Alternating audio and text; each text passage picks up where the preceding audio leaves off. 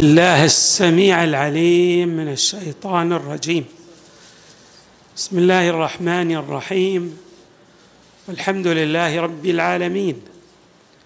والصلاة والسلام على أشرف الخلق سيدنا ونبينا محمد وآله أجمعين الطيبين الطاهرين.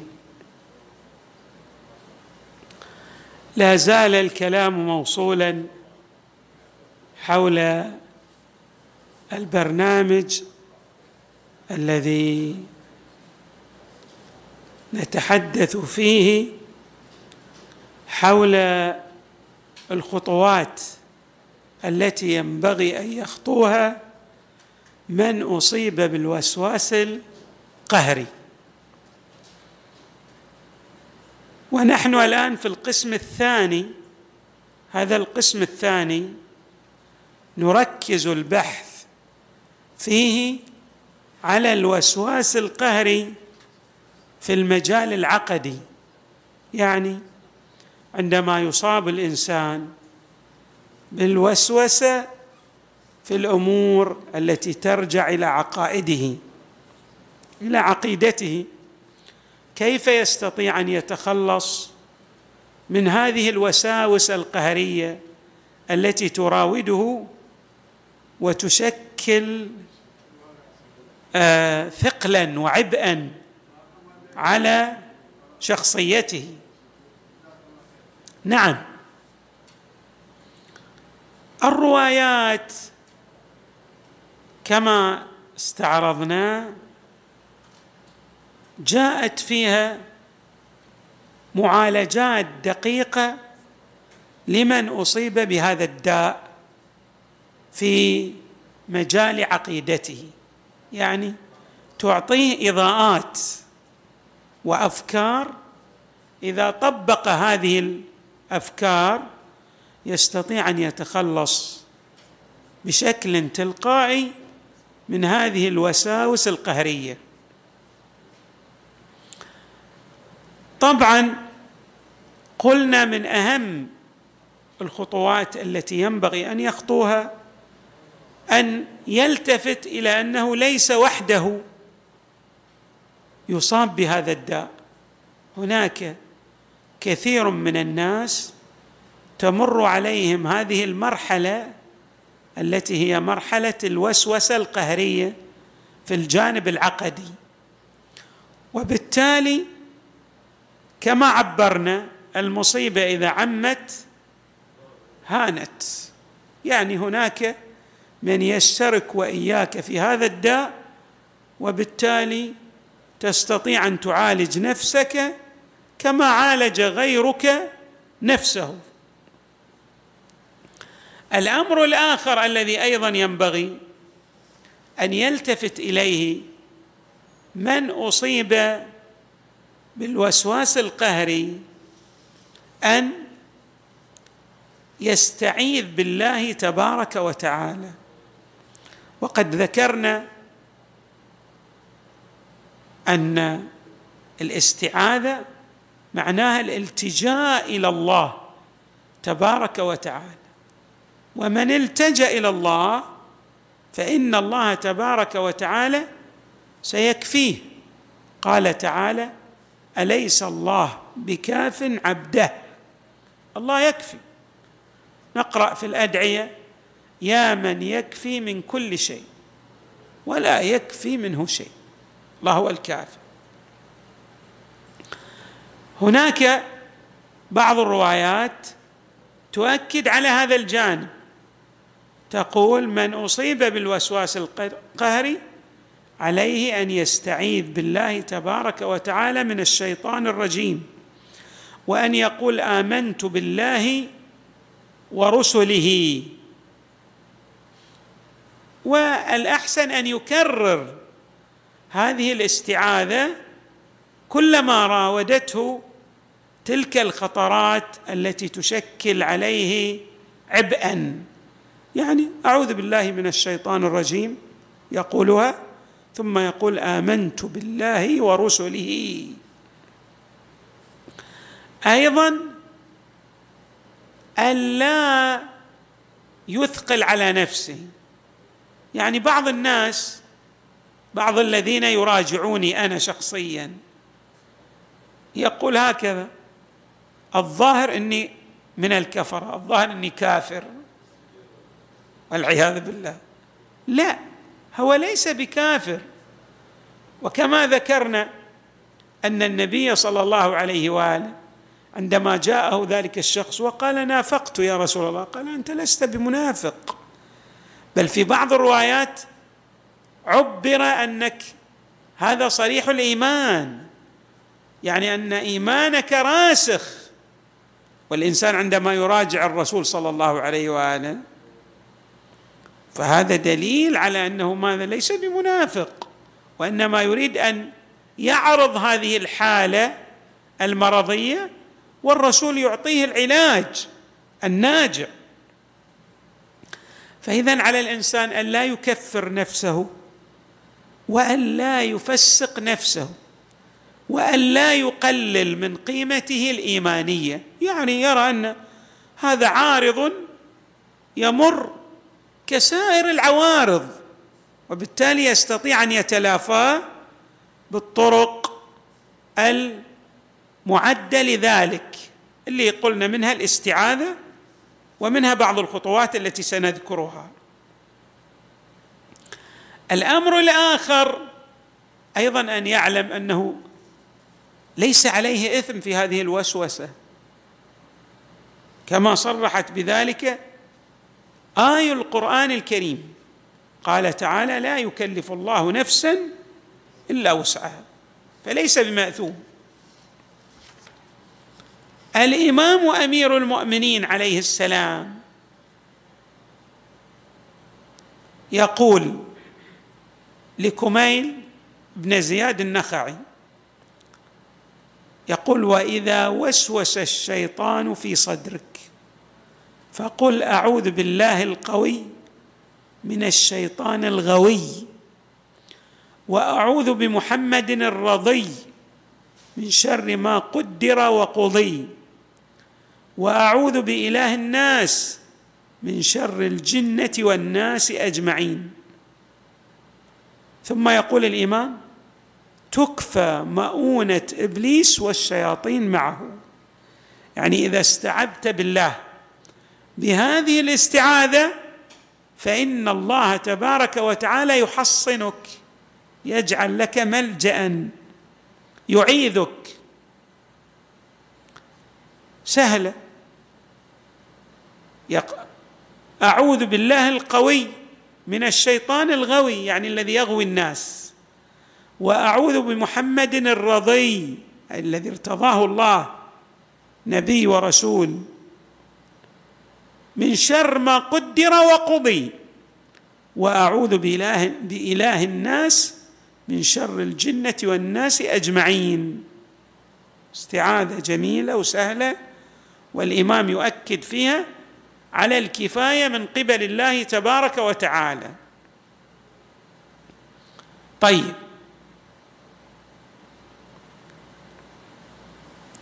أيضا هناك رواية عن إمامنا الرضا عليه السلام. يقول الإمام عليه السلام إذا خطر ببالك في عظمة الله شيء أو في جبروته أو في بعض صفاته شيء من الأشياء. فقل لا إله إلا الله. محمد رسول الله. علي أمير المؤمنين. فإذا قلت ذلك عدة عدت إلى محض الإيمان. إذا قلت ذلك يعني إذا تشهدت بهذه الشهادة وذكرت في هذه الشهادة عليا عليه السلام قلت شهدت لإمامنا أمير المؤمنين بالولاية. سوف تعود إلى محض الإيمان. بس تقول لا إله إلا الله محمد رسول الله علي أمير المؤمنين. يؤكد بعض العلماء على أهمية قراءة الكتب العقدية المبسطة. هناك كتب في العقائد مبسطة وعرضها جميل. سنذكر بعض الكتب منها كتاب عقائد الإمامية للشيخ المظفر يرحمه الله ومنها أصل الشيعة وأصولها للعالم الكبير محمد حسين كاشف الغطاء يرحمه الله. منها كتاب أنا كتبته. أظن أنه من الكتب الجميلة اسمه المعارف العقدية. ويمكن الإنسان أن يعني هو موجود في شبكة التقوى يمكن الإنسان أن ينزله بي دي إف ويقرأه. هو كتاب بأسلوب سهل وميسر. يمكن أيضا أن يسهم في تركيز الجانب العقدي في شخصية الإنسان. أيضا من الأساليب الجميلة التي تساعد الإنسان في علاج الوسواس القهري. ما ورد عن علي عليه السلام. الإمام أمير المؤمنين عنده كلمات. إذا دققنا النظر في كلمات إمامنا أمير المؤمنين عليه السلام سوف نجد علاجا جذريا للوسواس القهري في الأمور العقدية. نذكر اولا نذكر في هذا المجال كلمتين. منفصلتين للإمام أمير المؤمنين ولكن نريد أن نمزج بين الكلمتين. يقول الإمام في إحدى الكلمتين وإنما سميت الشبهه شبهه لأنها تشبه الحق. فأما أولياء الله فضياؤهم فيها اليقين ودليلهم سمت الهدى. وأما أعداء الله فدعاؤهم فيها الضلال ودليلهم العمى. اولا لماذا الإنسان يقع في الشبهات؟ الطريق الذي يجلب له الشبهات.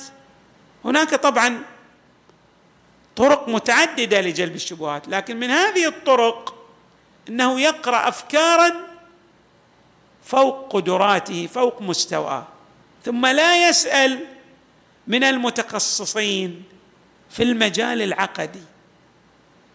فتلج الشبهة إلى ذهنه ولا يستطيع أن يدفع تلك الشبهة عن ذهنه ولذلك لاحظوا يقول سميت الشبهة شبهة لأنها تشبه الحق. هي قريبة من الحق. مثلا لاحظوا سآتي بهذه الشبهة وهي شبهة. إذا قلنا كل موجود له موجد. هذا كل واحد شيء موجود له موجد. طيب الله موجود. هل أن الله له موجد؟ لا. هذه صحيح قضية كلية. كل موجود له موجد إذا كان من الموجودات الممكنة. أما إذا كان واجب الوجود فوجوده هو حقيقة ذاته بمعنى أنه لا يحتاج إلى غيره ليعطيه الوجود لأن الوجود عين ذاته تقدس وتعالى. فإذا قولنا كل موجود له موجد هذا لا يصدق على الله حتى نقول من أوجد الله؟ هذا يصدق على الموجودات الممكنة. أما الله تبارك وتعالى فوجوده هو حقيقة ذاته. وحتى نقرب الفكرة ولله المثل الأعلى. لو قلنا كل شيء حالي يحتاج إلى سكر. طيب حلاوة السكر منين جاءت؟ حلاوة السكر هي ذاتية ما تحتاج أن نجلبها من شيء ثاني. هكذا. طبعا هذا تقريب. للفكرة. ولكن الله تبارك وتعالى وجوده هو الذي يعطي غيره الوجود. وأما الوجود الحقيقي الذي لا حد له فهو عين ذاته تقدس وتعالى. اذا بعض الشبهات التي تطرح بادئ ذي بدء ترى أنها لها وجاهة. ولكن عندما تتأمل فيها وتمعن النظر في أطرافها أو تسأل من المتخصصين سوف تجد أن هذه الشبهة بنحو أوتوماتيكي يعني بشكل طبيعي تزول عن ذهنك. أيضا للامام لاحظوا أما أولياء الله فضياؤهم فيها اليقين. يعني يقول انطلق إمام أمير المؤمنين يقول انطلق من اليقينيات حتى تحصل على الهداية. أي شبهة تأتي إليك؟ ارجع إلى الأمور البدهية في ذهنك وحاول من خلال البدهيات أن تصل إلى إزالة تلك الشبهة عن ذهنك. آتي بمثال. جميل جدا. لو واحد قال إن هذا العالم وجد صدفة صدفة. ممكن تجي له. بمثال آخر. تقول له طيب هذا المسجد أيضا وجد صدفة كذا بني صدفة. يقول لك لا مستحيل هذا المسجد يوجد صدفة. قل له إذا كان الكون بأكمله وجد صدفة اللي هو يعني من التعقيد بمكان في معادلاته الدقيقة. فأنت تقبل ذلك الأدق في معادلاته. أن يوجد صدفة. ولا تقبل هذا الوجود الضئيل البسيط اللي هو المسجد أن يكون قد وجد صدفة. وإحنا شو نقول؟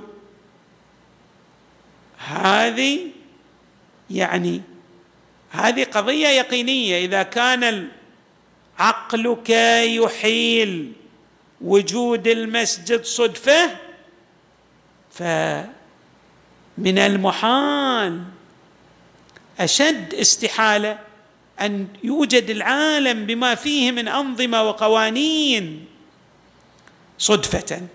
فنلاحظ إحنا ننطلق من اليقينيات إلى علاج الشبهات أو إلى إزالة الشبهات عن الذهن. ولذلك يقول فضياؤهم فيها اليقين ودليلهم سمت الهدى. يعني عندهم طريقة هم يريدون أن يهتدوا إلى الحق. ما عندهم عناد. مجرد أن تتضح له الفكرة يأخذ بهذه الفكرة. بينما أعداء الله لاحظوا ماذا يقول يعني أعداء الله الذين لا يريدون أن يصلوا إلى الحق فدعاؤهم فيها الضلال. لا يتمسك بتلك الشبهة ولا ينطلق من اليقينيات. ودليلهم العمى. يعني هو يركز على الاستدلالات الباطلة ولا يرجع إلى الأمور البدهية واليقينيات. أيضا للإمام أمير المؤمنين عليه السلام كلمة أخرى جميلة. يقول فلو أن الباطل خلص من مزاج الحق لم يخف على المرتادين. ولو أن الحق خلص خلص من لبس الباطل انقطعت عنه ألسن المعاندين ولكن يؤخذ من هذا ضغث ومن هذا ضغث فيمزجان فهنالك يستولي الشيطان على أوليائه وينجو الذين سبقت لهم من الله الحسنى. أيضا هذه كلمة جميلة. يعني الله الإمام يشير إلى في عمق هذا المطلب إلى قانون الابتلاء. يقول إن الله يبتلي الناس يعني ما يخلي الحقائق واضحة تماما. في شيء من اللبس. لكن الإنسان إذا تأمل تتجلى له حقانية أي حقيقة كما مر علينا في الحديث. وعلى كل صواب نور. شوفوا الإمام يقول يعني هناك مزج بين الباطل والحق. لكن الذي يريد أن يصل إلى الحق بمجرد أن يتأمل يمعن النظر يقرأ في الكتب التي تعالج الموضوع ينطلق من اليقينيات يسأل المختصين سيزيل ذلك الركام من الشبهات ويرسخ الجانب العقدي في شخصيته بحيث لا يتزلزل عند تمر عندما تمر عليه أي شبهة من الشبهات. الإمام ولو أن الحق خلص من الباطل من لبس الباطل انقطعت عنه ألسن المعاندين. ولكن يؤخذ من هذا ضغث ومن هذا ضغث فيمزجان. فهنالك يستولي الشيطان على أوليائه. وينجو الذين سبقت لهم من الله الحسنى يعني الناس الذين يريدون الله تبارك وتعالى ويريدون أن يصلوا إلى الحق سوف يكنسون هذه الشبهات بالأدلة والبراهين المتقنة. طيب وبالتالي يتجلى لهم الحق وعند تجلي الحق سيذعنون له. الآن حري بنا أن نرجع إلى تلك الشبهة التي اولا طرحت على النبي صلى الله عليه وآله الذي جاء الشيطان لأحد الصحابة فساله يعني وسوس له من خلقك؟ قال خلقني الله. قال من خلق الله؟ طبعا الناس في ذلك العصر. عصر النبي صلى الله عليه وآله. ليس كعصرنا. المعلومة متاحة بشكل واسع الكتب متوافرة. فالنبي كان يعطيهم جرعات مركزة وبسيطة ليتاح لهم أن يرتقوا درجة درجة إلى فهم آه، التوحيد. وفهم الرسالة وفهم الوجود الحق للباري تبارك وتعالى. فالنبي صلى الله عليه وآله كيف عالج الموضوع؟ لاحظوا علاج جميل أعطاه النبي صلى الله عليه وآله. نعم. قال أظن أن العدو الحاضر أتاك فقال من خلقك؟ من خلقك؟ فقلت الله تعالى خلقني. فقال لك من خلق الله؟ فقال أي والذي بعثك بالحق. لقد كان كذا وكذا. فقال إن الشيطان أتاكم من قبل الأعمال فلم يقوى عليكم. فأتاكم من هذا الوجه لكي يستزلكم. فإذا كان كذلك فليذكر أحدكم الله وحده. يعني ليلتفت إلى حقانية التوحيد. الآن نريد أن نشرح معنى كلمة النبي صلى الله عليه وآله فليذكر الله وحده. النبي يريد أن يشير إلى أمرين هامين. الأمر الأول هو ما جاء في الذكر الحكيم. ألا بذكر الله تطمئن القلوب. الانسان إذا ذكر الله الله هناك أثر وضعي تكويني لاطمئنان القلب بذكر الله. الأمر الثاني في تركيز على مسألة التوحيد. إيش معنى التوحيد؟ من خلق الله. نفس المسألة. هذه من خلق تأتي في الوجودات الممكنة لأن كل وجود ممكن يتساوى طرفاه وجوده وعدمه بالنسبة إلى ماهيته سيان كما يقول الحكماء. بس الوجود بالنسبة لله لا ضروري الوجود ثابت. يعني كما خلينا نقرب الفكرة كما أن اجتماع النقيضين مستحيل بالضرورة كذلك وجود الحق لذاته واجب يعني لا ينفك عن وجود الذات باللزوم والضرورة. فإذا الإنسان فهم معنى فليذكر الله وحده بمعنى أن هذا الوجود هو الوجود الحق الذي لا يشوبه باطل وأن وجوده هو ذاته. وبالتالي سيزول عنه ذلك الوسواس الذي جاءه من الشيطان وقال له من خلق الله؟ يزول بشكل ماذا؟ تلقائي لأنه ذكر الله من ناحية وفهم معنى التوحيد الخالص من ناحية ثانية. نسأل الله تبارك وتعالى أن يجعلنا وإياكم من الموقنين السائرين على هدي محمد وآله البررة الميامين. وصلى الله وسلم وزاد وبارك على سيدنا ونبينا محمد وآله الطيبين الطاهرين.